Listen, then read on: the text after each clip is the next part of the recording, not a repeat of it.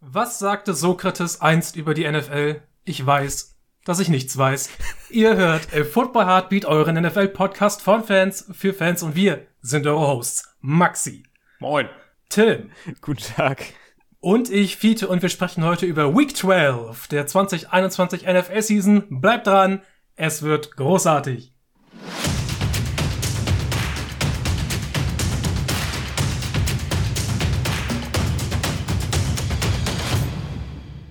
Mann, es ist einfach wild. Vor allem in der AFC. Wir hatten es letzte Woche schon mal, da habe ich dir die, die Titans schon fast als Sieger gekürt mit dem ähm, Number One Seed im Playoff Picture. Du solltest niemals sowas sagen. Das, das killt Teams immer nur. Ja, ey, ich curse alles dieses Jahr. Ich curse im Podcast, ich curse in Fantasy. Ähm, letzte Woche vor dem Fernseher sag ich halt, ey, ich wünsche mir ein schlechtes Spiel von Mac Jones. Miles Garrett soll ihm natürlich den Arsch aufreißen. Ey, ich sehe das beste Spiel von Mac Jones bisher. Es ist einfach, ey, schreibt mich an, wenn ihr irgendwas wollt. Ja, ey. Ich sag das Gegenteil, das trifft dann ein. Fanpost. Ja, da lohnt sich. Ey, ich hätte, ich hätte, ich hätte gerne mal ein richtig, richtig gutes Spiel von Zach Wilson, weil der demnächst wieder startet. Ja, dann, dann gucke ich mir das Matchup an und dann rede ich Wilson so schlecht, wie ich nur kann. Ey, dann hat er Bomben-Day. Danach sprechen wir von Zach Wilson als MVP für diese Saison. Nach sieben Touchdowns und 600 Yards auf dem Boden und in der Luft. Oh, meine Güte. Also so, so 1200 Yards in einem Spiel. Ja, das wäre, dann können wir auch das von, das Trikot von Mike White wieder aus der Hall of Fame hängen. Ja. Ah, also, ich muss, muss, muss ganz ja. ehrlich sagen, ähm, ich bin von dieser Woche ähm, nicht nur mehr als überrascht, sondern auch irgendwie so leicht irritiert. Denn es ist ja jetzt sehr auffällig, dass alle Spitzenteams, also nicht nur, nicht nur AFC, sondern wirklich alle Spitzenteams äh, verloren haben.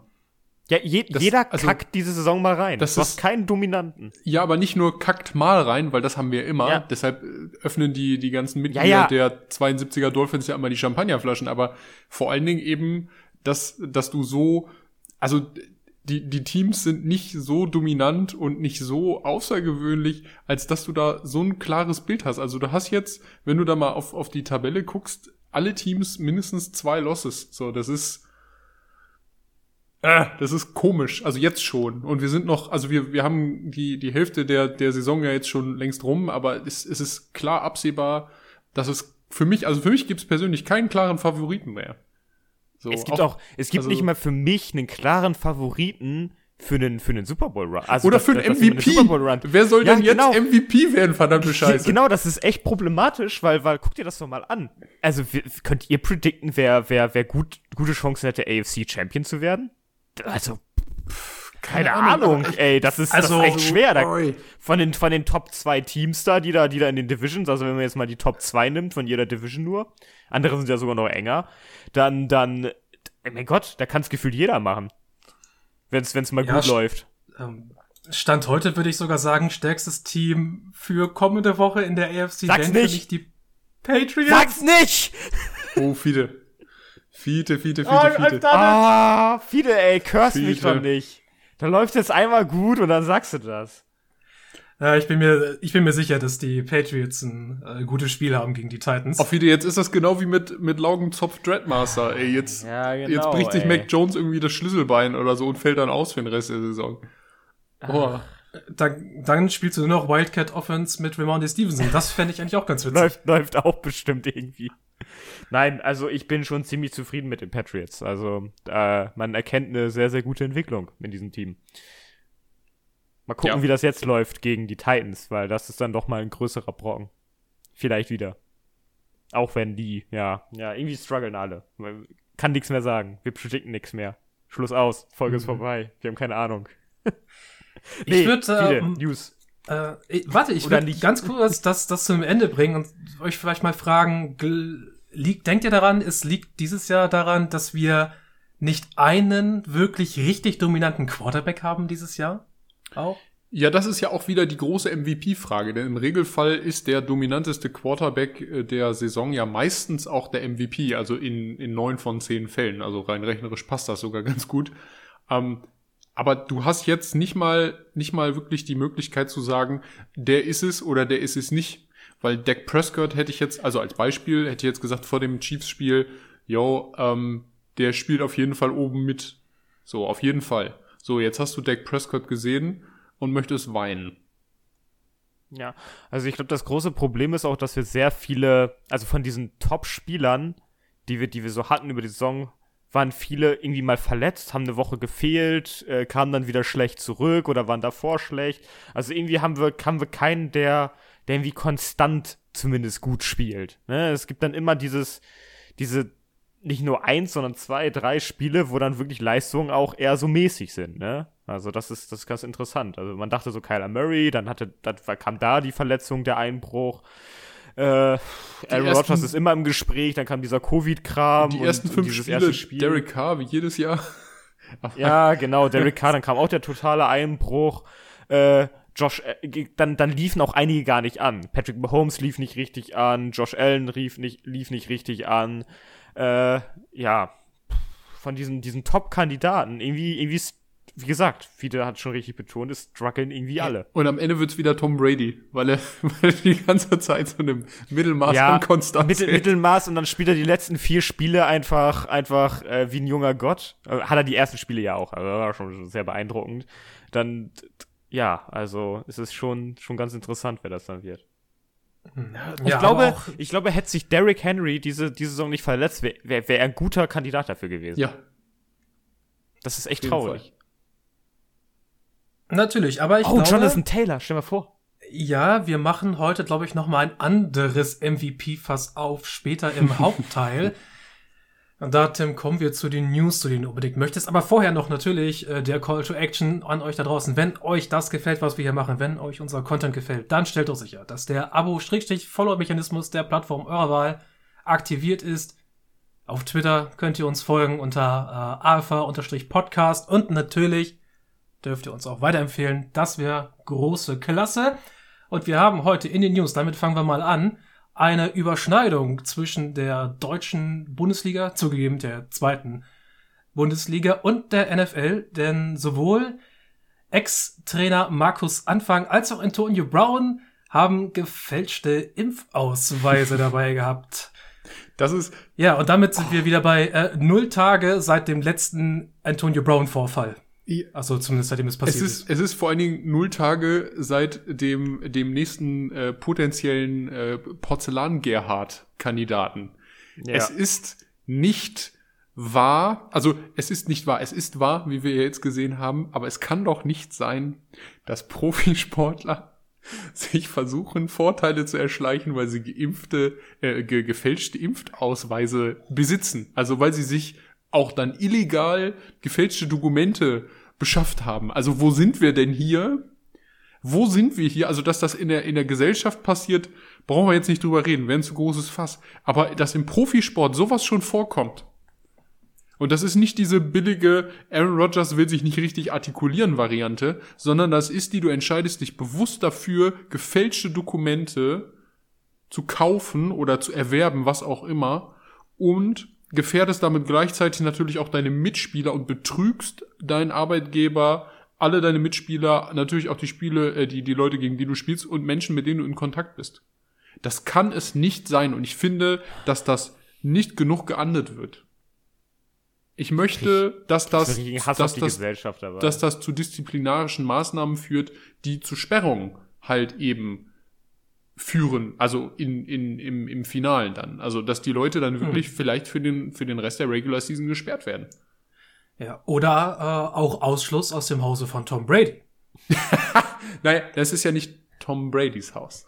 Also meinst du, jetzt so schon, der, der meinst gekauft, du, der hat so eine, so eine Poolhütte oder so? Nee, etwas? Tom, hat so ein Tom, eigenes Haus oder, oder hat er so, nur so ein eigenes Zimmer, meinst du? So ein Kinderzimmer oder so?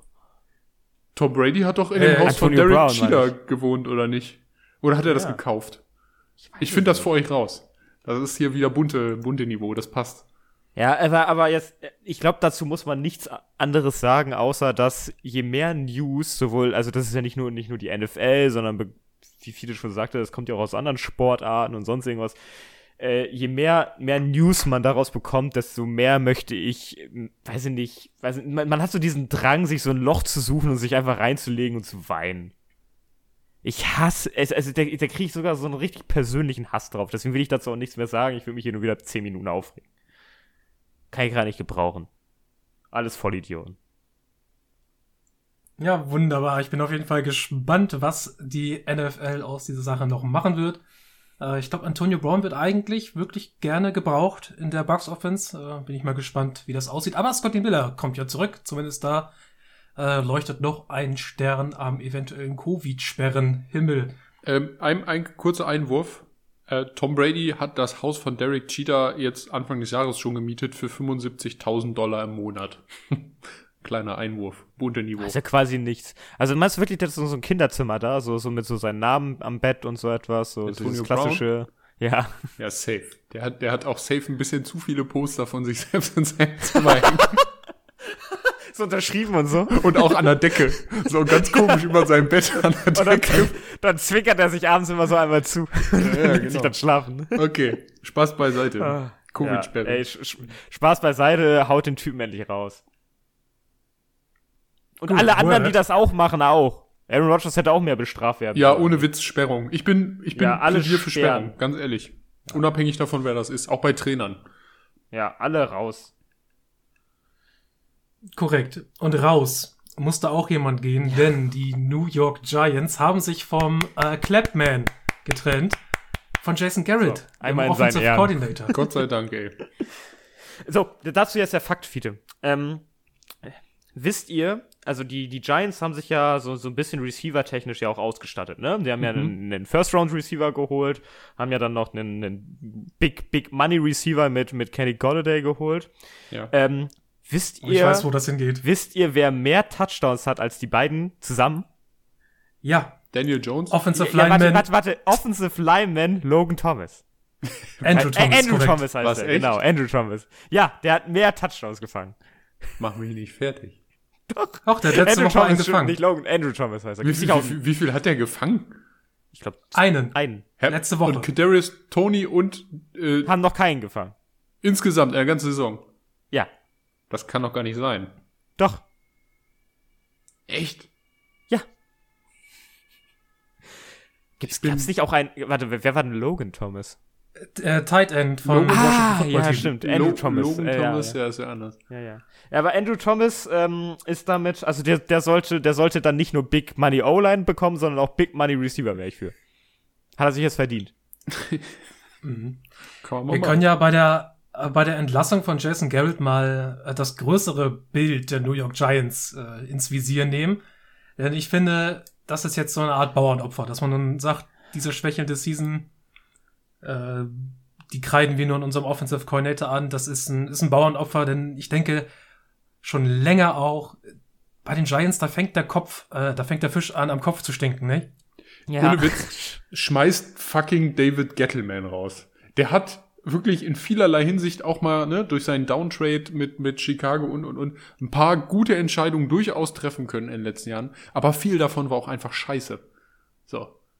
Und das, das ist halt, du musst halt irgendwann, wenn du den Head Coach schon mal ausgetauscht hast, so, da musst du halt vielleicht auch irgendwann mal ans General Management ran, weil im Endeffekt ist das der Mann, der die Spieler einkauft auf äh, Wünsche und Begehren vom, vom Coaching-Staff. So. Und der also im Zweifel. Wir hatten ja irgendwie, irgendwie Hoffnung in Kenny Golladay, aber Kenny Golladay zeigt ja wieder das, was, was er ist. Ja, eine Verletzungsmaschine. Verletzt, verletzt. der ist ja nur verletzt, der Mann. Ja, und dann zahlst du dem schlimm. richtig viel Asche dafür, dass er, dass er dann einfach verletzt ist. Der sitzt halt zu Hause rum. Na, ich und, glaube, und weiß ich, nicht. ich glaube, Kenny, Kenny Golladay hat so einen, so einen Maximum-Value-Vertrag, also dass er bei Verletzung tatsächlich gar nicht so viel Cash bekommt. Dafür ist dann die gesamte Summe, ja, die potenziell durch Incentives zu kriegen ist, halt deutlich größer. Das, um, das macht es ja da aber irgendwie nicht besser. Also wenn du bedenkst, die, die so. Giants, wir haben gesagt, vor den, äh, die Giants brauchen Receiver. Sie haben sich einen gedraftet, ist ja auch vollkommen in Ordnung. Kadarius Tony war ja auch okay bis zu seiner Verletzung. Ja, wieder so ein Verletzungsfall. Äh, Darius Tony war toll. Also ich ja, finde genau. Gut. Ein guter Mann. Genau. Und dann, dann holst du dir einfach und dann holst du dir noch nicht Kenny Golladay. Du hättest doch so viele Möglichkeiten auf dem Receiver-Markt gehabt. Ja, du musst, ist ein bisschen was rum, du musst, rumge Du musst halt überlegen, Sterling Shepard hat schon einen First-Receiver-Vertrag eigentlich gekriegt. So, du ja. hast Darius Slayton da rumlaufen, der zumindest in, in Slots echt ein toller Typ ist. Und wenn er nicht diese, diese scheiß äh, Outsides und Deep Thread Arbeit machen muss, für die er eigentlich nicht geeignet ist, dann ist das ein ganz toller Receiver. Und wenn Evan Ingram nicht immer verletzt wäre und gelegentlich mal Bälle fallen lassen würde, wäre das auch ein toller ähm, Receiving Tight End.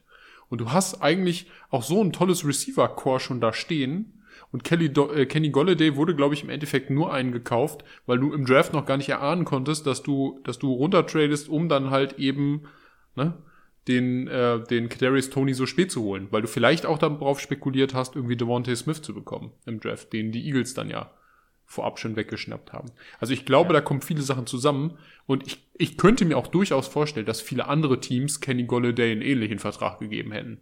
Also da bin ich, bin ich ziemlich zuversichtlich, dass Kenny Golladay auch irgendwo anders untergekommen wäre. Fürs gleiche ja, Geld. Trotzdem, trotzdem ist da irgendwie, weiß ich nicht, ich, ich.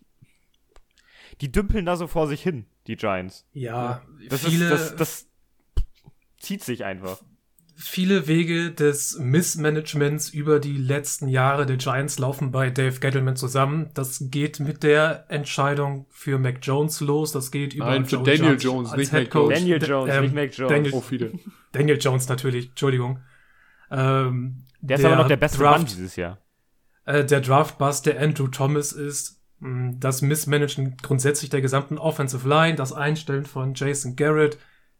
Also ich glaube, dass die Giants in der Offseason einem ganzen einem Clean Sweep gegenüberstehen. Also da wird vom Quarterback über den GM zum Head Coach alles neu gemacht. Soll ich, soll ich euch was verraten, was passieren wird? Folgendes Szenario, Fiktion jetzt allerdings, ne? Die Bears schmeißen am Ende der Saison Matt Nagy raus und Matt Nagy wird neuer Offensive Coordinator bei den Giants. Und dann geht die gleiche Scheiße nochmal los. Nee, also ja, also bei den Giants sehe ich einfach so wenig, dass sich da was verändern könnte. Die, die dümpeln da einfach so vor sich hin. Das mhm, finde ich ganz komisch. Nicht, ja, nicht so vor sich hin gedümpelt haben einige Front Offices. Die haben nämlich ein paar neue Verträge rausgehauen in der letzten Woche. Davon haben wir ein paar dabei, so die allerbesten und die größten. Ich meine, so die ganzen kleinen Verträge von, von Special Teamer, ja, ja, ja. Bob, Bob, John Doe, die kriegt man ja auch nie mit, deswegen nur der große Scheiß. Und wir gehen zu den Eagles, denn die haben ihren Tight End Dallas Goddard eine Vertragsverlängerung angeboten, die er unterschrieben hat für vier Jahre 57 Millionen. Das macht also ungefähr 14,25 per Anno und 35 Millionen davon garantiert. Ist eine Menge Holz für jemanden, der sehr, also der ein guter Tight End ist, gar keine Frage, aber der sehr häufig verletzt ist. Und ähm, ja, ich glaube, dass das Replacement für Zach Ertz ist nachvollziehbar und qualitativ auf jeden Fall auch ebenbürtig für das, was Ertz in den letzten Jahren geliefert hat. Und mhm. Goddard wird die Rolle auch gut ausfüllen, gar keine Frage. Aber es ist halt die Frage so, ne, stay healthy, wie sind die Garantien auch da ausgelegt? Ähm, das habe ich jetzt leider nicht vor Augen. Aber im, im, Endeffekt ist das sicherlich eine gute Sache, um, um einen versierten, jungen Tight End als direktes Replacement für deinen alten Hero da ähm, aufzustellen. Also ich finde den Move gar nicht schlecht. Aber ist teuer.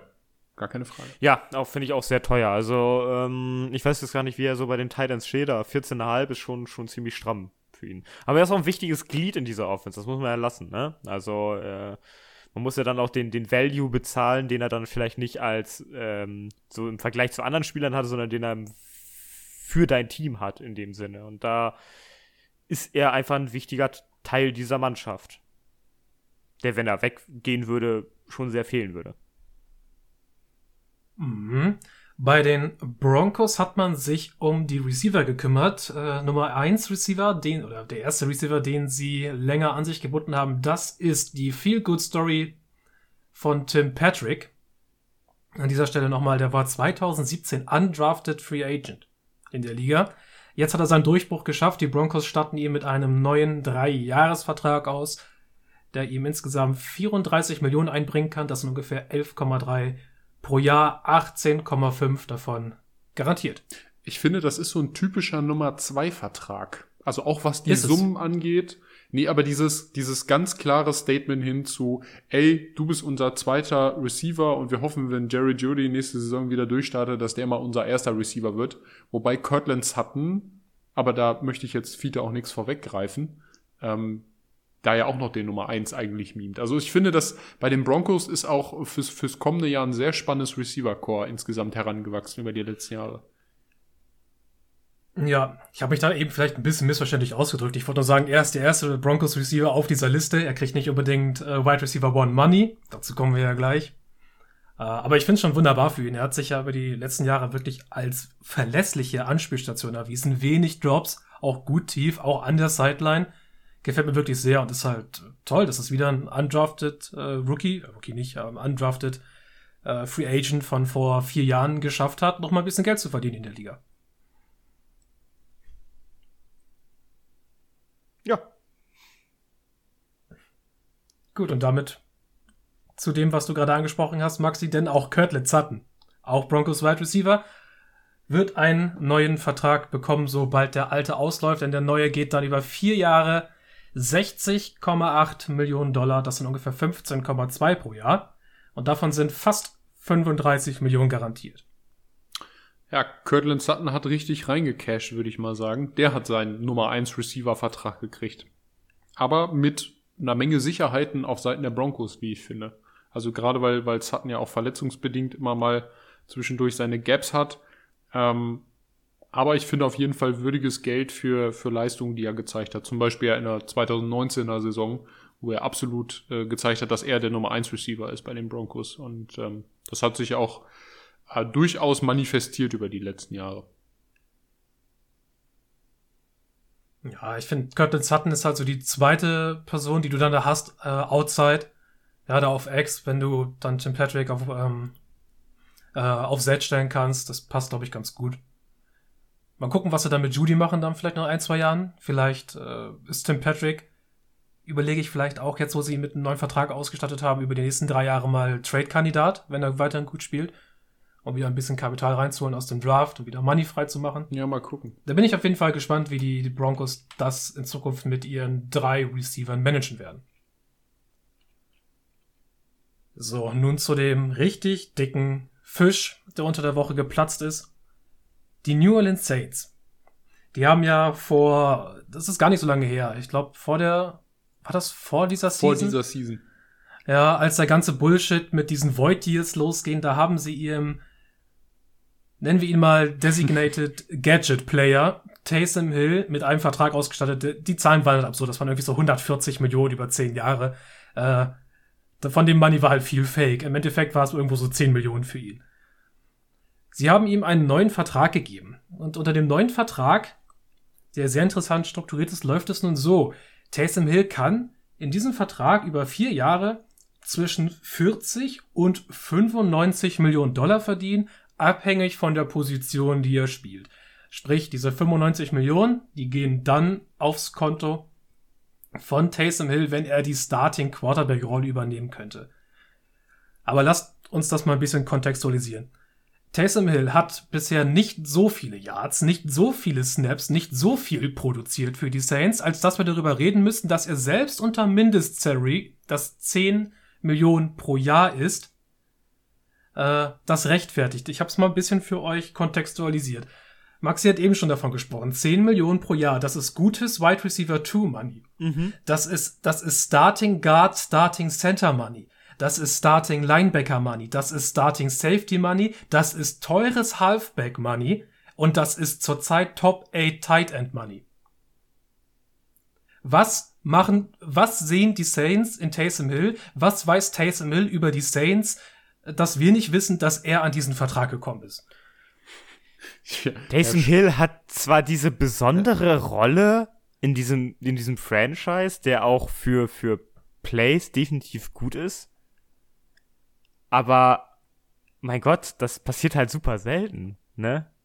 Ist ja nicht so, dass du jetzt, weiß ich nicht, äh, sorry, wenn du, wenn du, wie du sagst, Top 2 Wide Receiver Money, also nicht Top 2, sondern, sondern, sondern äh, zweiter Receiver Money, mein Gott, dein, dein zweiter Receiver holt dir wahrscheinlich mehr Plays raus als, als Taysom Hill. Also ein, ein Beispiel.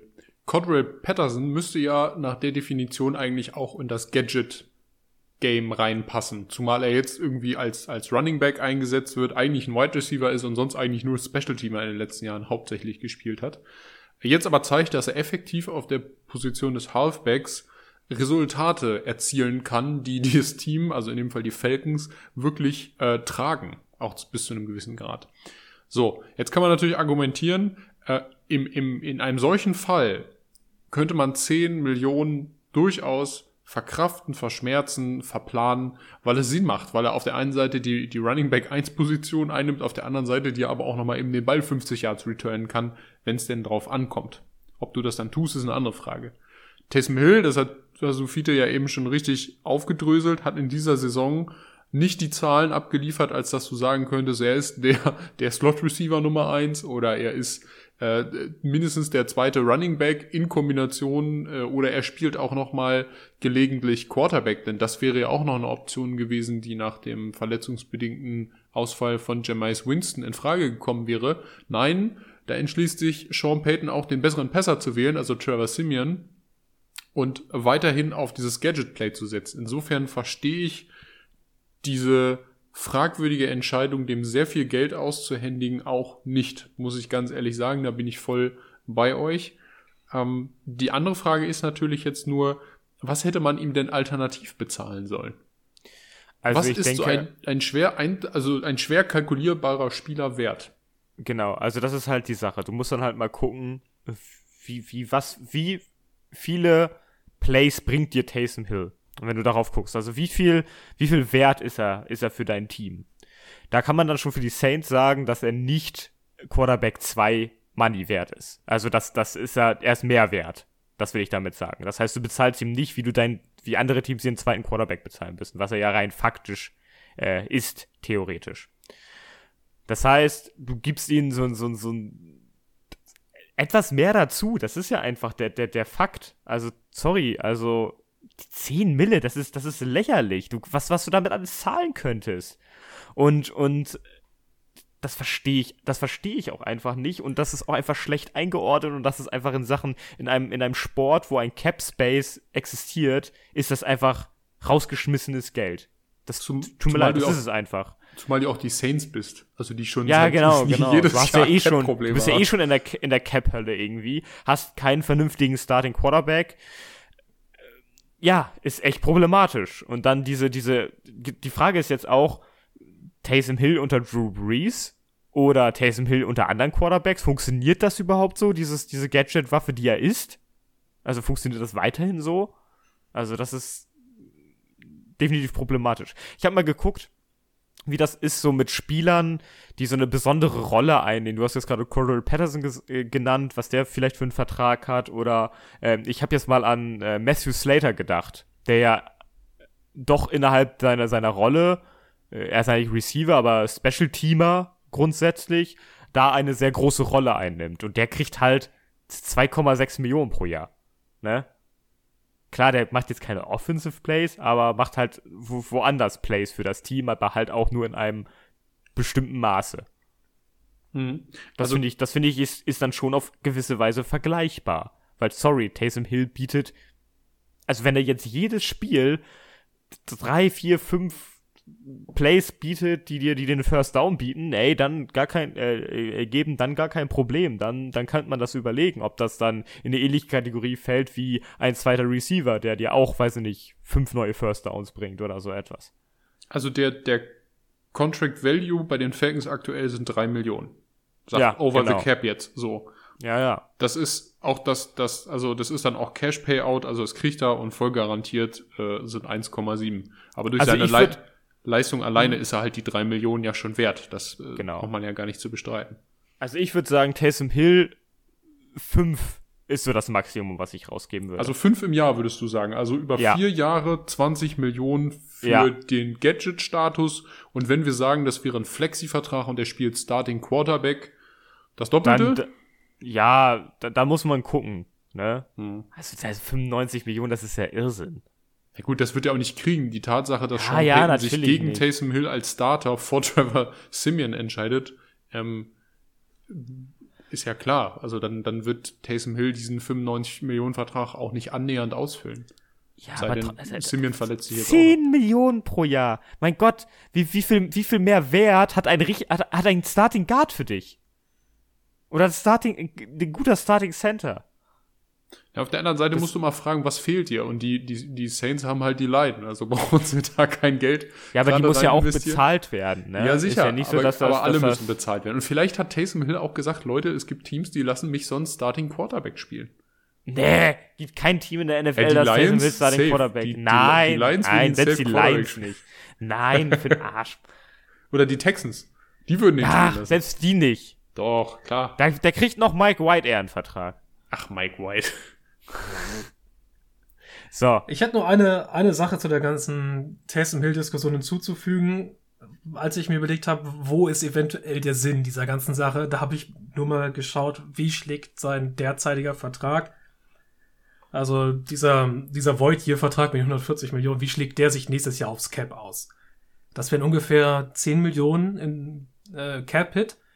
Aber ich kann mir eigentlich nur vorstellen, dass die Saints über die Struktur des Vertrages, die ich leider noch nicht gesehen habe, den Cap-Hit fürs nächste Jahr von ihm vielleicht verringern und das Auslöser des Ganzen gewesen ist. Aber nichtsdestotrotz lässt uns dieser Vertrag mit Staunen zurück, warum Taysom Hill, designierter Gadget-Player, äh, ein Minimumsalär von 10 Millionen pro Jahr durchschnittlich ausgehändigt bekommt. Boy, das war eine schöne Diskussion. Damit starten wir mal rein in das, was wir zu Week 12 sonst noch so haben. Äh, Note, bei Weeks haben die Arizona Cardinals und die Kansas City Chiefs und wir haben Thanksgiving. Also die USA feiert Thanksgiving. Für uns ist es ja egal, für uns morgen 25. November 2021, Donnerstag. Aber wir haben drei Spiele über äh, diesen Zeitraum, denn wir haben Bears at Lions. Die Lions spielen ja immer zu Thanksgiving, so auch die Cowboys, die äh, die Raiders empfangen und die Bills spielen bei den Saints. Und wir sprechen zuerst mal über das, was gestern Abend plötzlich in meine Twitter-Timeline aufgeploppt ist und was für arge Regung im Football-Twitter gesorgt hat. Es gibt Gerüchte, dass unser gut geschätzter Freund Matthäus Nagius, auch als Matt Nagy bekannt bei den amerikanischen Kollegen, vor dem aussteht bei den Bears und das soll nach dem und das soll nach dem Spiel gegen die Lions passieren. Bevor wir daran einsteigen, das sind wirklich Rumors, denn ich habe mal geguckt, wie ist eigentlich die ähm, Quellenlage dazu und die ist die ist sehr schwammig. Also wir müssen es wirklich mal als ähm, Gerücht. Gerücht betrachten, nicht davon ausgehen, dass es wirklich passiert, aber für unseren Fall jetzt mal. Was würden wir denn davon halten, wenn Matt Nagy nur sein letztes Spiel gegen die Leona aus äh, Detroit macht? Also wollen wir Pro- und Kontraliste machen? Oder wollen wir das einfach jetzt nur mal äh, debattieren? Schmeiß also, den Kerl raus. Also ich, ganz ehrlich, jemanden, jemanden in der Saison rauszuschmeißen, ist natürlich nicht förderlich für das Team. Da wir aber jetzt aufgrund der, der sehr knappen Niederlage gegen die Ravens mit Backup-Quarterback äh, davon ausgehen können, dass die Bears äh, nichts mehr reißen werden in dieser Saison, also nichts Großes.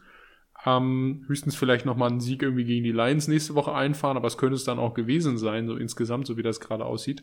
Kannst ja auch nur noch sagen, theoretisch, äh, Starting Quarterback Spielpraxis äh, sammeln lassen und äh, also den, den Rookie Quarterback Spielpraxis sammeln lassen und die Saison irgendwie zu Ende bringen. Wenn du Matt Nagy jetzt rausschmeißt, hast du die potenzielle Chance, wenn du schon einen Folgekandidaten im Auge hast, den sofort einzusetzen und zu sagen, okay, ihr könnt euch jetzt bis zum Ende der Saison ausprobieren, du und der Rookie Quarterback, gucken, wie das funktioniert und nächste Saison durchstarten. Das wäre ein Pro Rausschmiss Nagy. Ein Kontra rausschmiss Nagy ist die gleiche Argumentation. Du schmeißt dein, dein Head Coach eigentlich nicht mitten in der Saison raus, weil dein ganzes Spielkonzept unter anderem ja eben gerade, weil Matt Nagy ja auch angeblich offensive-minded ist. ähm, ja, ja, da kann man jetzt drüber lachen, aber es ist ja angeblich ist das war also. mal, war mal so. War, war mal 2018 so. war das so. Ähm, der Punkt ist, wenn du den jetzt rausschmeißt, dann geht natürlich auch ein Großteil deines Konzepts einfach flöten. So, und ja, aber was willst du denn jetzt noch mit einem Konzept machen? Also gen ja genau, das, ganz, das, ganz ehrlich, das, was, das was bringt dir denn dein Konzept? Wie stehen die, wie stehen die äh, Bears? Die haben, Bears haben drei Siege aktuell. Ja, und, genau. und, und sieben Niederlagen. Ja, ähm, stehst halt 3-7. Was willst ja. du die Saison jetzt noch erreichen? Willst du, äh, hast du Playoff-Ambitionen? Nö, dann, dann kannst du das auch ausklingen lassen. Dann, dann brauchst du deinen Headcoach nicht. Dann, ja, es ist jetzt du natürlich. Du brauchst ja ein funktionierendes System, wenn du Ambitionen hast. Ja, gut, die Ambitionen hast du nicht mehr. Du willst vielleicht nur nicht nochmal gegen die Lions nächste Woche verlieren. Auf Ach, der anderen Seite, wenn man jetzt sagt, ja, vielleicht, äh, Fiete hat ja gesagt, sind Gerüchte, vielleicht orientiert man dann die Positionierung dahingehend zum Head Coach, ähm, orientiert die so ein bisschen am kommenden Spiel. Da muss man aber auch sagen, ey, du spielst gegen das schlechteste Team der Liga aktuell. Ist das wirklich ausschlaggebend, wenn du da jetzt damit, ich sag mal, 20 zu 10 gewinnst? Wäre das ähm, ein klares Argument für Matt Nagy? Und da muss man, muss man ja ganz klar Niemals. sagen, nein, wäre es nicht. Wäre es eindeutig nicht weil 20-10 gegen, gegen die Lions zu gewinnen ist keine Kunst. Aber dafür könnte es andersherum noch ein mehr, äh, größeres Signal sein, wenn du gegen, gegen die Lions verlierst. Ohne Witz, wenn die Lions gegen die Bears gewinnen jetzt in dieser Woche, dann war es das. Dann, dann muss dann Matt Nagy auf alle Fälle das. fliegen. Und dann kannst du Ryan Pace von mir aus gleich mitfeuern, denn der wackelt aber auch so was von mit seinem Stuhl bis Mappen. So. Also ich bin auch durchaus, also ich als Bears-Fan bin durchaus dafür, dass da mal langsam, aber sicher und sei es zum Ende der Saison ein klarer Cut gemacht wird. Denn wir, wir haben ein, ein, wie man ja schon gesehen hat in, in den, äh, den Spielen bisher, einen sehr talentierten jungen Rookie-Quarterback, äh, Quarterback, Quarterback, meine Güte, äh, der hier gerade verbrannt wird. Und zwar auf eine ganz, ganz ungute Art und Weise, die dem bestimmt nicht Mut für die nächste Saison macht. So. Das sind natürlich auch die äußeren Umstände, aber du hast einfach ein sehr ungünstiges Scheme für diesen jungen Quarterback da aufbeschworen. Und da kannst du mir wirklich nicht erzählen, dass Matt Nagy gerade weiß, was er tut. Deshalb plädiere ich dafür, Matt Nagy rauszuschmeißen. Und ich würde auch sagen, wenn schon darüber nachgedacht wird zum nächstmöglichen Zeitpunkt, ja komm, dann schmeiß ihn raus. Schmeiß ihn raus und guck, dass du schnellstmöglichst irgendwie äh, Bellamy oder, oder weiß Gott wen, irgendwer, der gerade Bock hat, einen Headcoaching-Posten zu übernehmen mit einem jungen Rookie-Quarterback, hol dir sofort einen an Land, kauf den irgendwie frei. Ja, das große Problem ist ja, meistens nimm, guckst du dich ja um bei, bei ähm, Koordinatoren oder bei Leuten, die den Job übernehmen können, die bei Teams sind, die erfolgreich sind. Das heißt, du kannst jetzt schon mal evaluieren, du wirst jetzt aber für den Rest der Saison jetzt niemanden bekommen. Du kannst aber vorab schon mal Gespräche führen und sagen, genau. ey, hast ja, du nicht Lust? Ja, ist, ist ja noch nicht erlaubt. Sind ja ne? noch nicht erlaubt, ne? Ja, noch ist es nicht erlaubt, aber sagen ja. wir mal ganz ehrlich, ich, ich glaube nicht, dass die sich nicht durchaus mal eine SMS hin und her schreiben. Also, ja, auf, auf so ein, auf so ein nicht registriertes Prepaid-Handy. War ja. Wahrscheinlich. Oder so Wahrscheinlich auf das Handy der das. Frau. Weißt du, dann findet, dann findet Eric Bianemi einfach so, so, so, so ein äh, Umschlag mit so, mit so einem alten Nokia in seinem Briefkasten. so ähnlich läuft das dann ab, ja. Aber die. Oder kriegt er so, kriegt er so Nachrichten so, I, I love ja. you. aber die, die Idee ist da, man könnte jetzt schon anfangen mit den Koordinatoren, die einem vielleicht in den Kram passen, zu schmusen.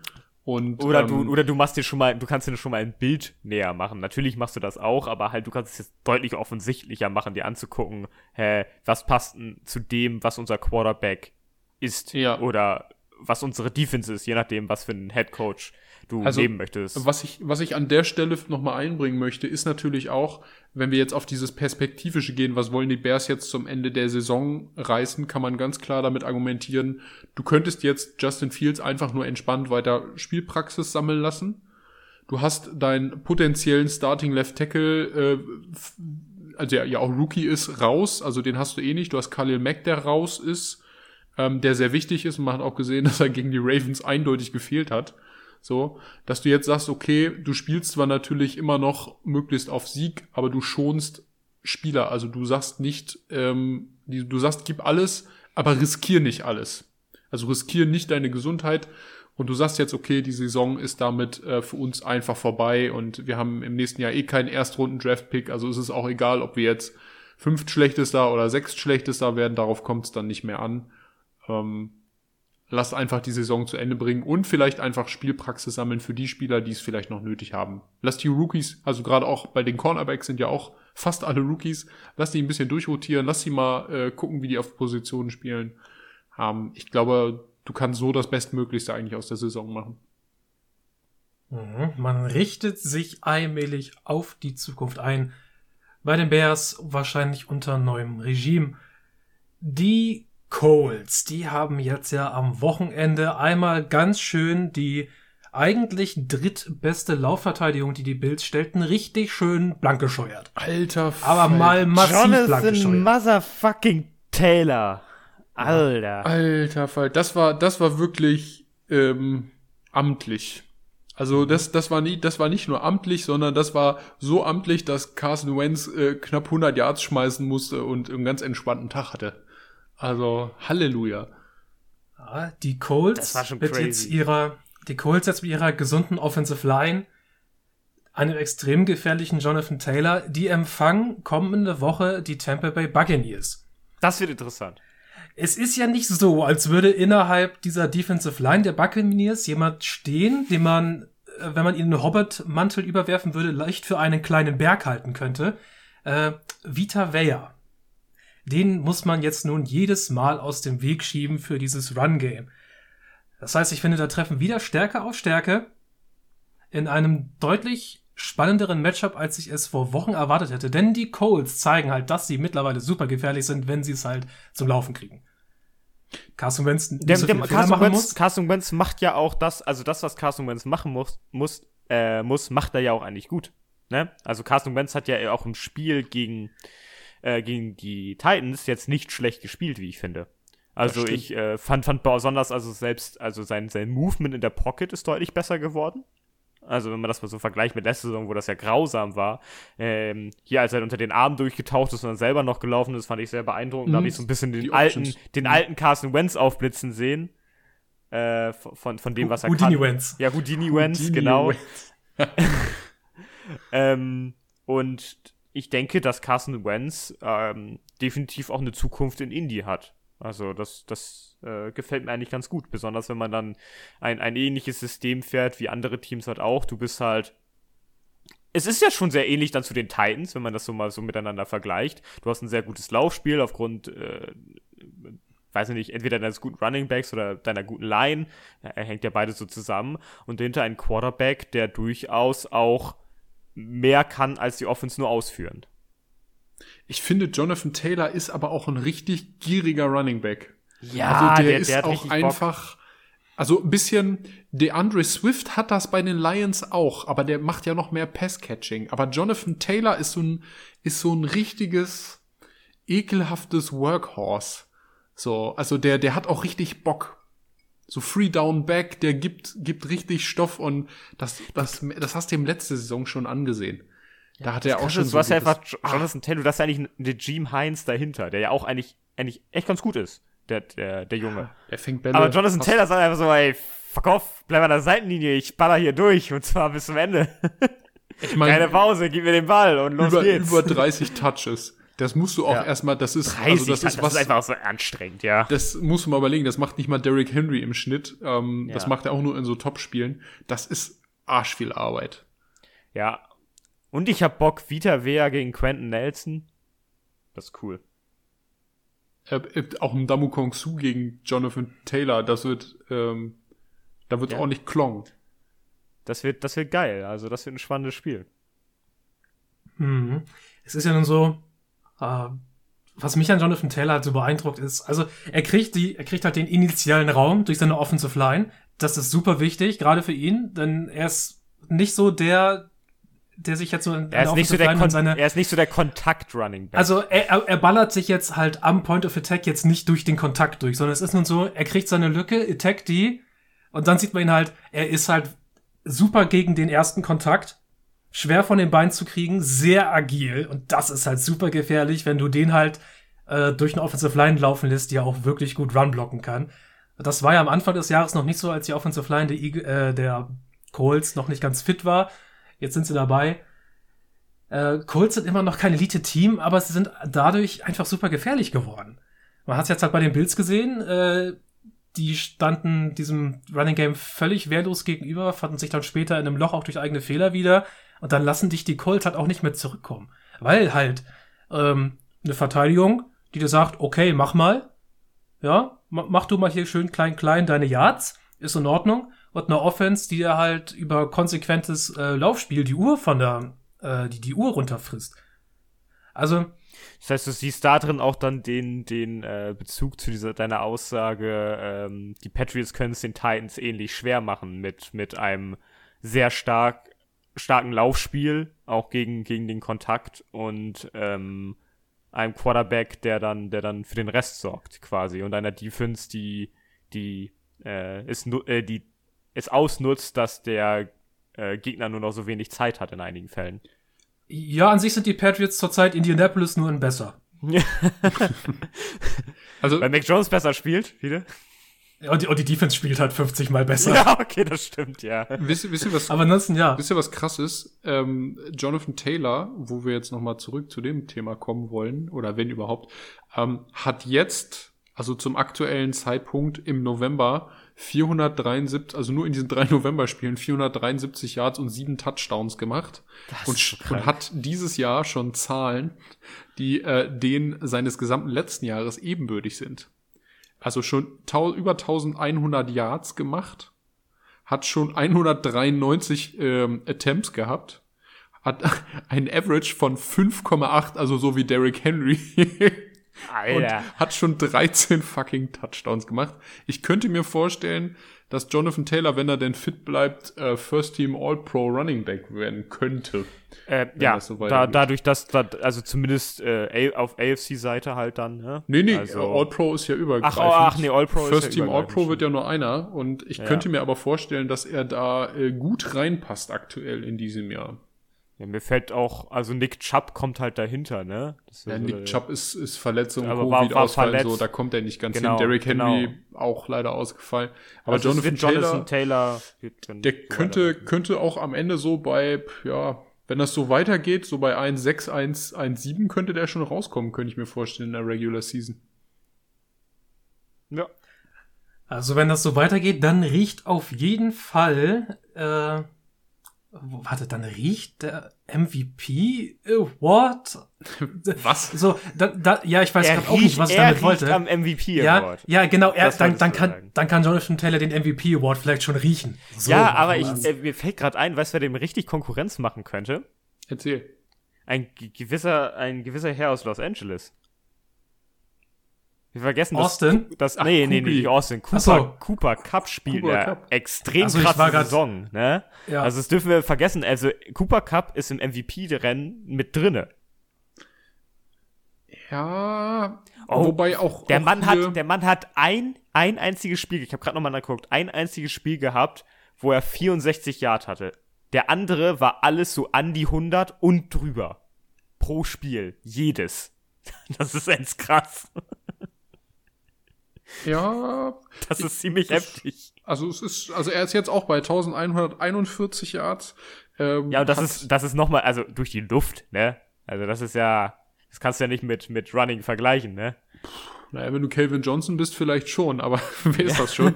ähm, 13,4 Yards im Average, das ist natürlich heftig. Und äh, 10 Touchdowns. Also ja, ich denke, die sind aktuell sehr, sehr ebenbürdig. Wobei man auch dazu sagen muss, ähm, die, die Wahrscheinlichkeit, dass du als Running Back MVP wirst, ist höher als als ähm, Receiver. Also wissen wir jetzt aus Erfahrung der letzten Jahre. Und selbst als ja. Running Back musst du schon mindestens 2000 Yards abliefern, damit du überhaupt MVP wirst. Siehe ähm, zum Adrian Beispiel Daniel Tomlinson oder eben Adrian Peterson. Das waren die, die das geschafft haben, aber die dann auch über 2000 Yards in der jeweiligen Saison gerissen haben. Und ich muss ganz ehrlich sagen, wann war das letzte Mal ein Receiver MVP?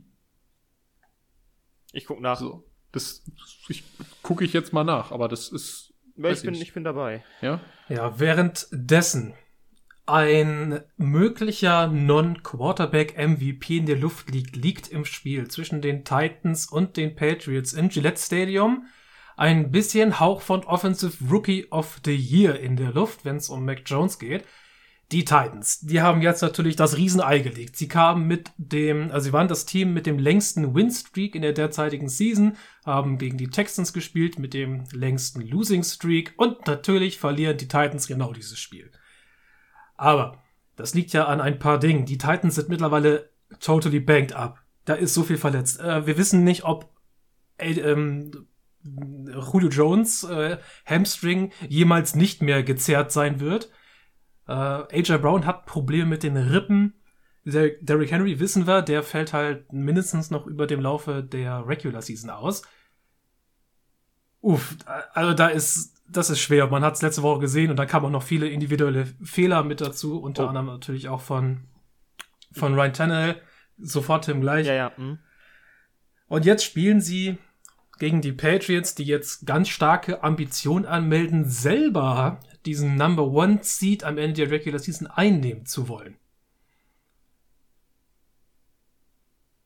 Also da haben derjenige oder das Team, von dem ich letzte Woche sagte, oh ja, hier haben wir's, äh, Number One Seed am Ende, gegen den neuen Anwärter.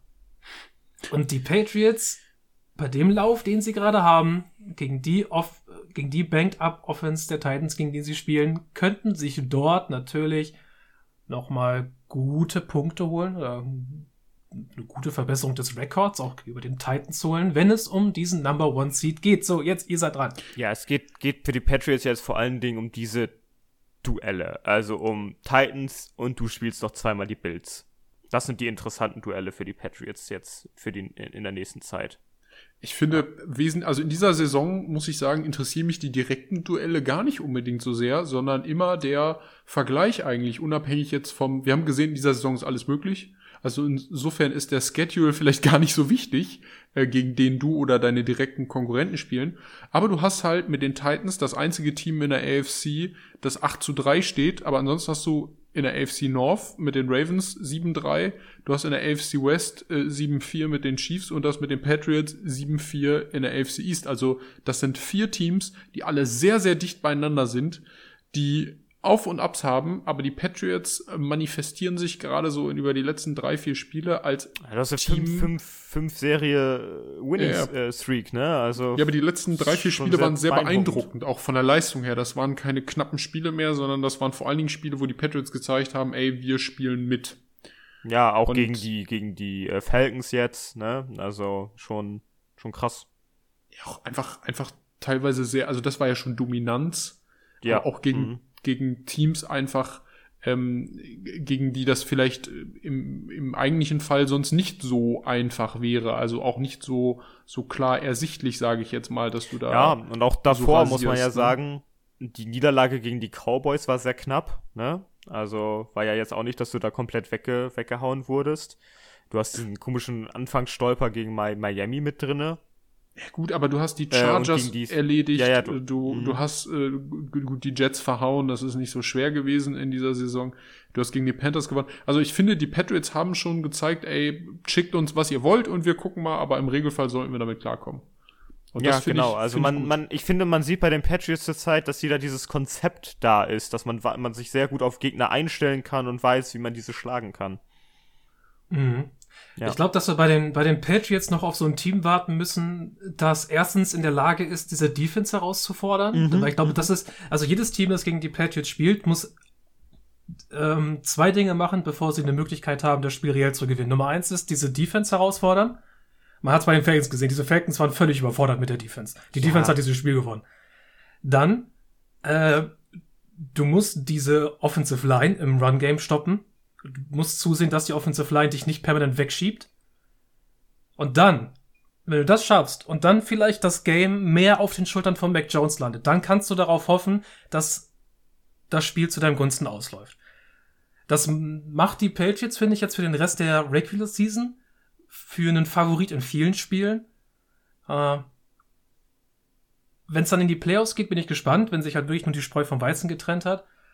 Aber sie haben halt eine Möglichkeit, sich ein, sich ein Polster zu schaffen in den Playoffs, indem sie halt diese First Round beikriegen. Und ich glaube, wenn sie das kriegen äh, und die Saison halt mindestens mit der Divisional Round abschließen können, dann haben sie für mich dieses Jahr jegliche Überwartung schon übertroffen. Ja, allein, allein, dass man jetzt, jetzt in der Division vor den Bills steht. Jetzt gerade ja. im Moment, das ist schon äußerst beeindruckend. Ne? Also man muss, man muss, ich finde, finde, die Patriots stellen gerade ein Team dar, das am ehesten so eine eigene Philosophie gerade hat.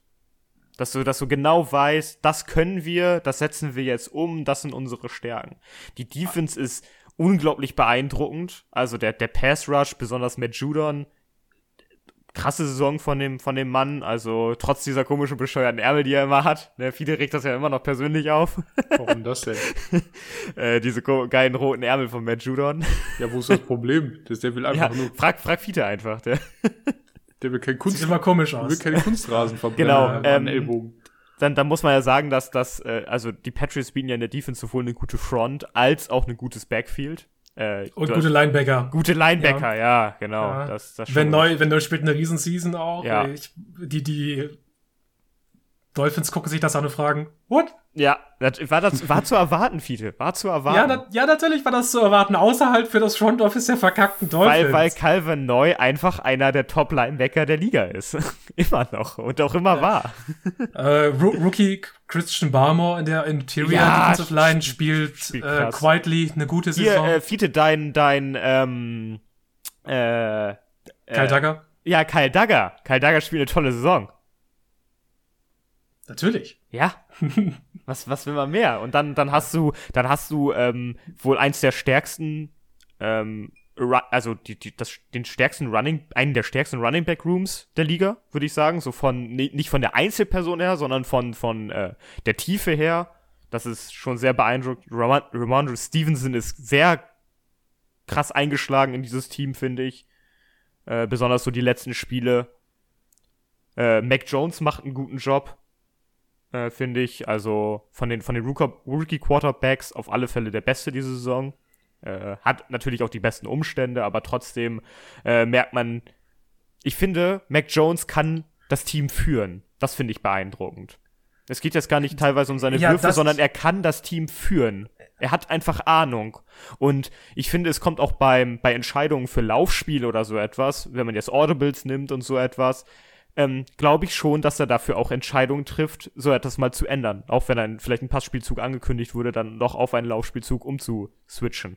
Ja, ich ja. meine, wir, wir setzen nun die Maßstäbe auch für Mac Jones zwangsweise jetzt ein wenig höher an, aufgrund dessen, wie es halt gerade läuft. Er hat eine hohe Verantwortung und ein, oder was heißt, er zeigt hohe Verantwortung im Play und er zeigt, dass er die Offense ausführen kann, das zum Teil auch unter, äh, was heißt, ähm, unter schwierigen Umständen, sondern zum Teil auch mit echt guten Würfen. Und auch sehr gut unter Druck. Also er ist niemand, ah. der, also wenn er, selbst wenn er Druck bekommt, trifft er sehr, sehr oft gute Entscheidungen. Ja, das, das, das, das fällt ja so damit rein. Ja. Mhm. Das Einzige, was wir halt von ihm noch nicht gesehen haben, ist, was passiert halt auch mit einem Mac Jones mit der gesamten Offense, wenn halt Baustein 1, Baustein 1, wie ich sie vorhin aufgezählt habe, Defense und Running Gag mal auseinanderbrechen, kannst du von ihm, was kann man dann von ihm sehen? Das ist so das, was ich mich dann bei Mac Jones noch frage. Aber abgesehen dessen, ja, er macht bisher halt einen wirklich, wirklich tollen Job.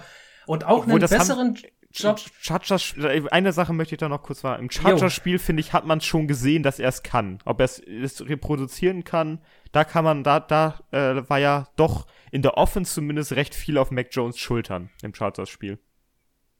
Zum Teil. Also besonders viele äh, Third Downs, äh, die da geholt wurden. Und ich möchte noch einmal hervorheben, dass J Jakob Johnson eine sehr, sehr gute Saison spielt.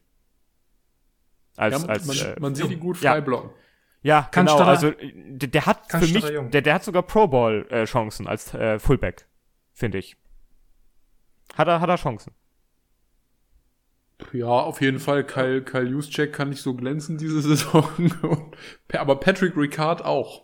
Das ist halt auch ein Problem. Also da musst du dich dann. Ja, es geht ja um Pro Bowl, nicht um All Pro. Pro, Pro Bowl, AFC, also. Na gut, aber Patrick Ricard ist auch ja, AFC. Okay. So, das ist das, das Problem. Also das könnte ein bisschen eng werden für ihn. Aber mal gucken. Oh, Junge, enges Rennen im Pro Bowl Voting rund um die Fullback-Position. Da können die deutschen muss, Fans ja wieder, ey, wieder ballern. Da, da, da muss wohl ran NFL noch mehr Aufrufe zum Voting starten. Ich finde dieses Fan-Voting für Pro Bowls so derart lächerlich. Äh, bevor wir um, übrigens jetzt rüberwechseln, ja. Fiete, ähm, der letzte, äh, ihr könnt ja mal eben den, ich mach mal den Maxi, ihr könnt ja mal den letzten Running Back raten, der ähm, Pro Bowl geworden ist. Er ist es sogar zweimal geworden. Der, äh, Receiver, der, Receiver, der letzte Receiver, tut mir leid. Der, der MVP geworden. Der MVP geworden ist. Ja. Jerry Rice. Exakt. Ja, war klar. Also, da, da konnte es nur einen geben. So. Können wir darüber reden, Jerry dass Rice. im Jahr 1982, kennt ihr Mark Mosley? Ja, Mark Mosley ist äh, Kicker der Raiders gewesen. Nee, von Washington. Äh, Washington, ja. Der ist im Jahr 1982 MVP geworden. Das war eins meiner meiner äh, meiner Fake News Quiz für euch schon mal. Ja, genau. Ja, genau wie äh, Linebacker äh, Lawrence Taylor im Jahr 1986. Ja, aber Lo also Lawrence Taylor ist eine Legende. Lawrence Taylor war, war crazy. Lawrence Taylor ist eine Maschine. Auch und wir dürfen nicht Jim Brown vergessen, der ist immer noch als Fullback gelistet. Ja, damals waren Fullbacks ja noch was anderes, aber gut. Ja. So, jetzt erstmal noch was Güte. zu Mark Moseley lesen, das interessiert mich gerade. Wunderbar. Ebenfalls wunderbar muss sich das für die Philadelphia Eagles anfühlen, die mittlerweile gezeigt haben, dass sie aus irgendwelchen Gründen auch immer festgestellt haben, dass ihre off äh, offensive Identität im Run-Game liegt, im Option-Game mit Jalen Hurts und in dem, was Jalen Hurts dir als Passer geben kann, was zurzeit nicht so schlecht ist. Warum auch immer die Eagles am Anfang der Saison nicht daran gedacht haben, dass sie wahrscheinlich ein sehr lauf-heavy-Team sind und dass ihre offensive Philosophie ist. I don't know. Aber die Offensive Line spielt top. Wie gesagt, äh, Hertz spielt ja im Passing Game. Äh, der ist da solide bis gut. Ein wichtiger Teil im Running Game. Und damit sehen sich die Eagles auch angesichts eines relativ einfachen Schedules, äh, zweimal äh, Giants, einmal Jets, zweimal Football Team, einmal Dallas, plötzlich in der Hand für Seed 6 und 7 in der NFC. Wer hätte das erwartet? Was haltet ihr von der derzeitigen Vorstellung der, der Eagles? Ich finde es total spannend. Das ist so, die, die Eagles sind wie ein, ein schlecht, also ein schlecht oder ein low performender Indiana, äh, Indianapolis Colts Mannschaft.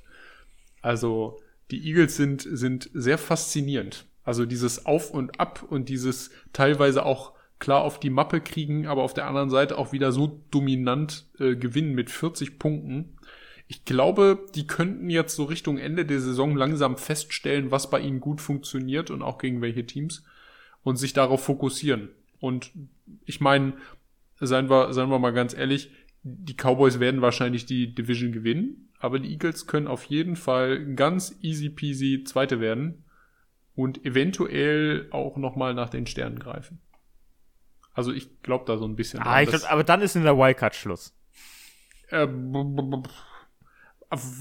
ja, klar, gut, das kann man jetzt schlecht predikten, aber äh, da die Saison ja für viele andere Teams, also wenn ich mir jetzt zum Beispiel ähm, in der NFC die North angucke, wo die Vikings auch nur 5-5 haben, oder in der NFC South, wo die Saints dann mit 5-5 kommen als Zweite, da ist noch was möglich. Also aktuell sind die Eagles äh, hart am Wildcard-Game dran. So, und ich könnte mir vorstellen, dass die Eagles vielleicht auch einfach besser geeignet wären als die Vikings zum Beispiel oder die Saints aktuell mit ihrem Ausfall an, an der Front. Also insofern könnte ich mir, könnte ich mir das wirklich gut vorstellen, auch die, die, die Eagles da in einem Spiel gegen, weiß ich nicht, vielleicht die Rams dann zu sehen. Das wäre schon spannend. Ja, es verhält sich, so wie du sagst, äh, so ein bisschen wie bei den, bei den Colts oder so bei jedem Team, das halt jetzt zurzeit mit einer starken Run-Blocking Offensive Line kommen kann. Das sehr verlässlich im Laufspiel produziert und auch mit Jalen Hurts nochmal eine, eine zusätzliche Ebene drin hat, der selber was machen kann, mit einer Defense, die solide spielt. Das ist so ein Team, das kann dir halt einfach mal ganz ungünstig auch mal in den Playoffs mal auf die Füße treten. So ganz ärgerlich. Und wir haben letzte Woche gesehen, äh, warum man auch sowas sagt. Ich meine, wir sehen einerseits, dass einige gute Offenses Probleme mit Defenses haben, aber das ist mehr so ein, auch so ein schematisches Problem. Aber wenn wir mal so von den Stats her gucken, wir haben, ich habe vorhin schon mal davon gesprochen, die Bills drittbeste Laufverteidigung der Liga heißt es halt nach, nach Statistik. Dann wirst du halt völlig niedergewalzt in einem Spiel von den Colts. Da ist dir deine, deine äh, Statistik gegen den Run halt gar nichts wert. Das gleiche gilt ja für die Saints letzte Woche. Die Saints stellen ja eigentlich auch immer von Woche zu Woche eine gute Run-Defense und denkst du, ja, können die Eagles das schaffen, wenn sie ihren, wenn sie ihr Laufspiel nicht aus, aufs Parkett kriegen? Kann Hurts als Pässer genug? Ja, die Frage müssen wir uns gar nicht stellen. Ja, deine Offensive Line schiebt die halt schon weg. Die defensive Statistiken für den Arsch. Also, wenn du mal als Team nicht in der Lage bist, das zu stoppen, du vielleicht zwar offensiv besser bist, gerätst du aber zumindest on the edge of defeat und das könnte auch, äh, wenn die Eagles es schaffen, falls die Colts es in der AFC schaffen, für einen spannenden Upset-Sieg sorgen später. Weil dass du halt gegen Mannschaften wie die Bills, wie die Saints das aufs Parkett kriegst, das zeigt mir, du könntest es eventuell auch in den Playoffs schaffen. Also watch out äh, for them Eagles. Und wenn die Eagles ein Playoff-Spiel gewinnen, dann watch out for äh, Eagles-Fans die sind dann immer ganz besonders gefährlich. Das ist so ein bisschen wie, äh, äh, wie die Brumpfzeit, nicht? Da muss man ein bisschen besonders aufpassen. Oh. Ich sehe, wir sind auch schon fortgeschritten, aber es ist echt echt tolle Folge. Macht echt Spaß heute mit euch. Deswegen schauen wir auf ein richtig gutes Matchup eigentlich, auf so ein Spitzenspiel der nächsten Woche. Zur guter Letzt in der Spitze hier unseres Podcasts. Das sind die Rams, die kommen aus der Bye Week, hatten also ein bisschen Verschnaufspause nach zwei Niederlagen, die nicht schön waren. Die müssen nun aber aus dem sonnigen Kalifornien ins äh, nicht so sonnige, lieber eher verschneite Wisconsin zu den Packers. Und die haben ja auch ein bisschen geschwächelt jetzt zuletzt. Die Offense ist nicht so gut, weil Rogers nicht ganz so gut ist, ähm, sind auch stark verletzungsgeschwächt. Also da kommen die schwächelnden NFC-Riesen. Äh, jetzt unter der Woche ist oder nee, nicht unter der Woche, sondern im letzten Spiel hat sich ja dann auch noch äh, Elton Jenkins verletzt, Do It All Offensive Lineman, hauptsächlich für die Packers äh, Left Guard, hat sich nun auch verletzt. Und da kommt auch diese Playoff-Geschichten wieder ran. Wenn die Rams das verlieren sollten, ja, die ja zurzeit den äh, Fifth Seed haben, weil sie einfach ein bisschen besser sind, ich glaube sieben, sieben Spiele gewonnen. Wenn sie das Spiel wieder verlieren und andere wie zum Beispiel die Eagles gewinnen, dann wird auch der Nummer 5 Seed in der NFC wieder interessant für andere Teams. Aber was erwartet ihr euch denn nun von diesem Spiel zwischen den Rams und den Packers? Ich erwarte, dass die D-Line der Rams die Packers dominiert. Auch aufgrund der Ausfälle. Und die, weil die Vikings das auch schon zum Teil geschafft haben. Ich erwarte, dass Kevin King Matthew Stafford zweimal abfängt.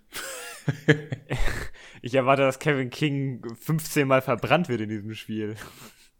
Nee, glaube ich nicht. Ich glaube, Stafford, Stafford zeigt, dass er, dass er nicht der, der äh, den Worth hat, den die Rams da reingecashed haben. Ich glaube, Stafford schmeißt ein oder zwei Interceptions und die Packers gewinnen, weil äh, Aaron neue Strähnchen in seinen langen Haaren hat.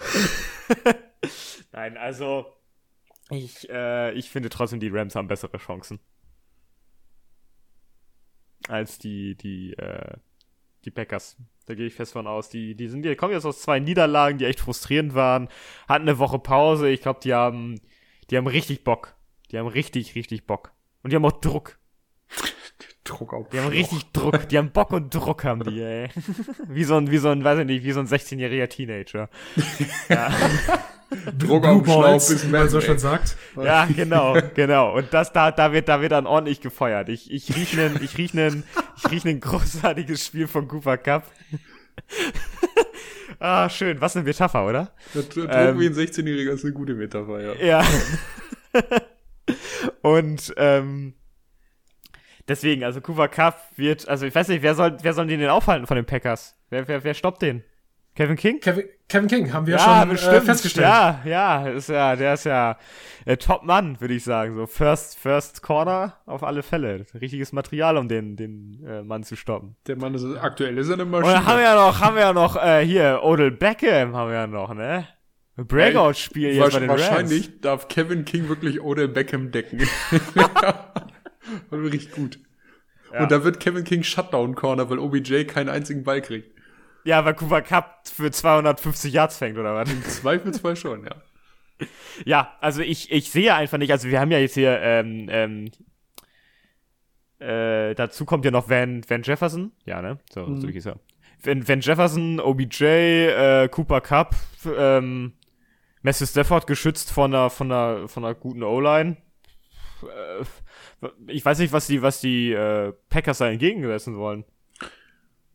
Ja, ich sehe nicht, dass ja. die alles decken können. Wie sollen das, die das alles decken? Das, das Argument verstehe ich. Ich glaube auch eher, dass die Packers da offensiv mithalten müssen. Und wer mir gut gefällt, ist AJ Dillon. So gerade jetzt auch als Ersatz von Aaron Jones, weil er nochmal ein anderer Typ Running Back ist einfach. Und das gefällt mir eigentlich ganz gut. Und ich glaube, dass, dass Rogers gelernt hat, damit zu leben, dass er halt eben nur einen Top-Receiver hat und dann halt noch Randall Cobb, mit dem er gut klarkommt, weil er ihn lange kennt. Und äh, die anderen dann auch so ein bisschen bedient. Ich meine, der ist ja Aaron Rodgers ja erfahren genug, um zu wissen, wie man dann damit umgeht. Und ich glaube, dass er die, die Rams auf jeden Fall besiegen kann. Also ich glaube an einen Sieg der Packers tatsächlich. Na, Rams. Ich hätte auf jeden Fall richtig Bock auf ein Schneespiel. In dem Fall.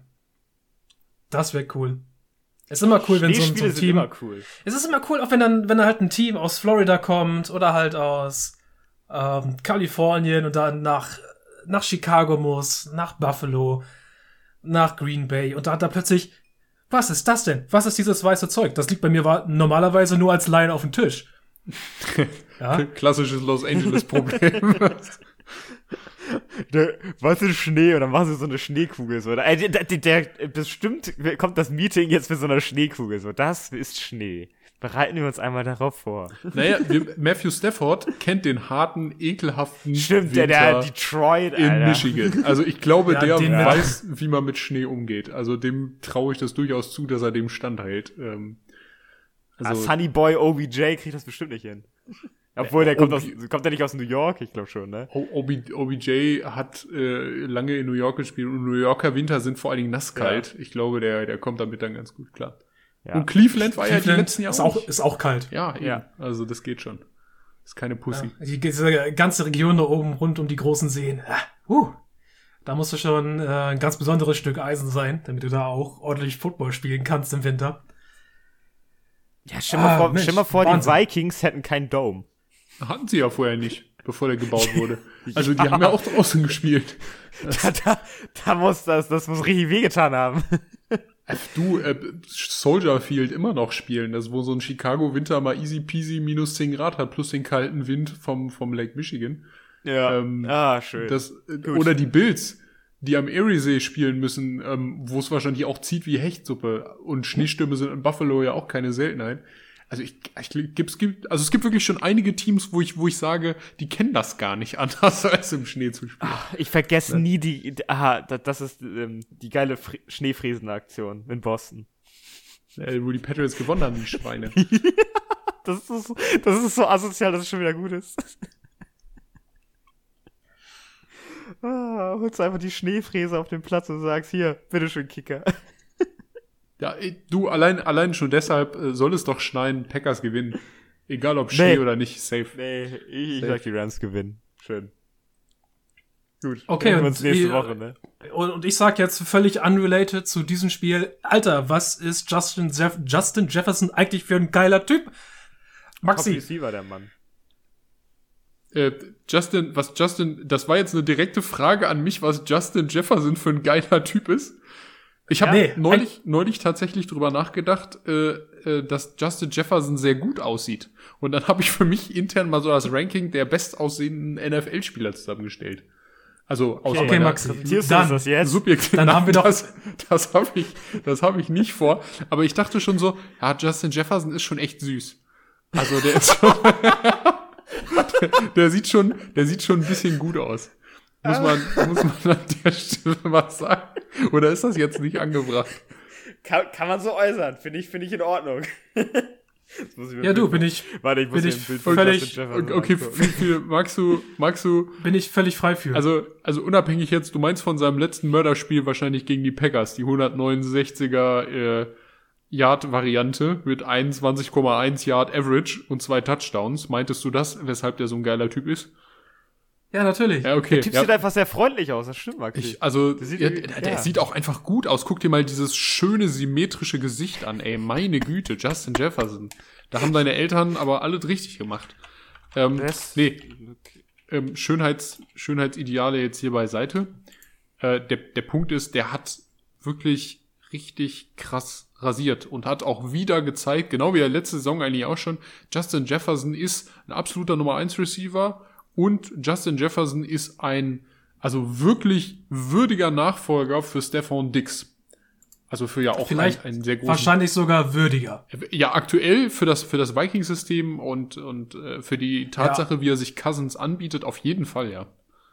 Ja, ich meine auch in Bezug dessen, was wir bei äh, Stefan Dix gesehen haben von den, von oh. den Vikings. Wisst ihr, wer, wer laut einer Seite, äh, keine Ahnung, jetzt die erste Google-Seite, die ich gefunden habe, zu Best Looking NFL-Player, wer ist ja auf Platz 1 ist?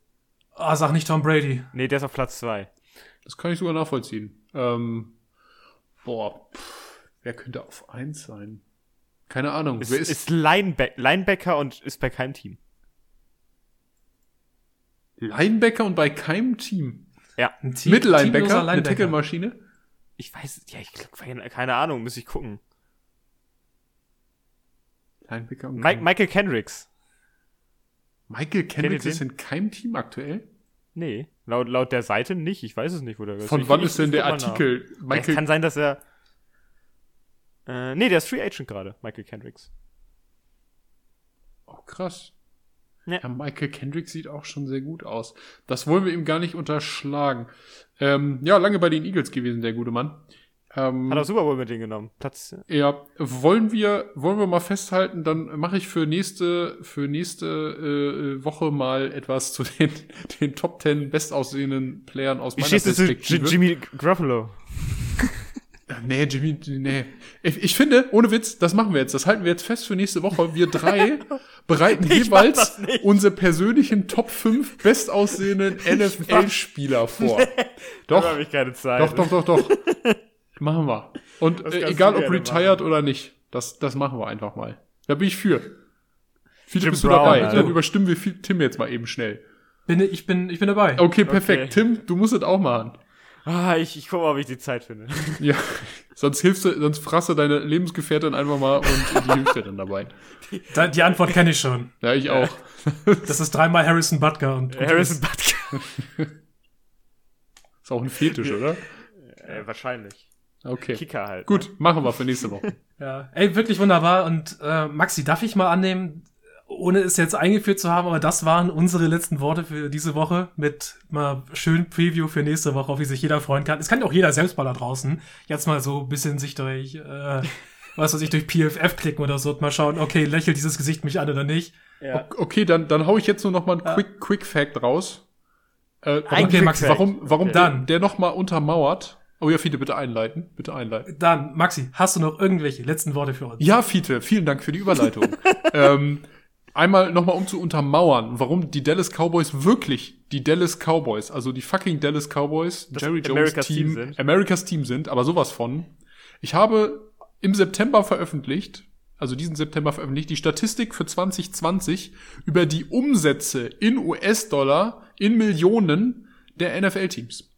Und die Dallas Cowboys sind mit einem unsagbaren, unverschämten Abstand von 322 Millionen Dollar Umsatz, mehr als Team Nummer zwei, mit 800 Millionen Dollar das Team Nummer eins. 800 Woher Millionen die so viel Dollar Kohle? Umsatz. Ich weiß es nicht, aber sie sind Americas Team. Vielleicht bohren die privat in ihrem Stadion noch nach Öl. Keine Ahnung. Aber die Dallas Cowboys machen einen Umsatz von 800 Millionen Dollar. Team ja, Nummer Jerry zwei. Jones, Alter. Der, der Typ hat der, der, der, Typ weiß, wie man, wie man Geld macht. Es, es ist gigantisch. Team Nummer zwei mit ganz, wie gesagt, mit 322 Millionen Euro, äh, Dollar Abstand sind die Patriots mit 478 Millionen. Also die, die Cowboys sind wirklich maximal das Team in den USA. Wirklich. Also das ist wirklich krass. Branding is everything. Dass sie diesen, diesen inoffiziellen Titel America's Team angenommen haben, ich glaube, das ist sehr viel Geld wert. Ich glaube auch. Okay, Maxi, damit Dankeschön für äh, erschlagende Umsatzzahlen. Und dann äh, war es das für heute. Nach einer wirklich, wirklich, ich muss sagen, ich hatte heute wirklich viel Spaß. War eine tolle Folge. bescheuert alles, ey. Ja, war, war ein bisschen bescheuert, aber wir haben auch schön, schöne Diskussionen geführt, hat echt Bock gemacht. Also ich hoffe, dass wir uns nächste Woche unter genau der gleichen Energie nochmal sprechen. Und dann alle da draußen an den Empfangsgeräten. Wir wünschen euch noch einen wunderschönen Tag oder eine schöne Nacht, je nachdem, was ihr gerade macht. Das war's mit uns. Also macht's gut und auf Wiederhören. Tschüss.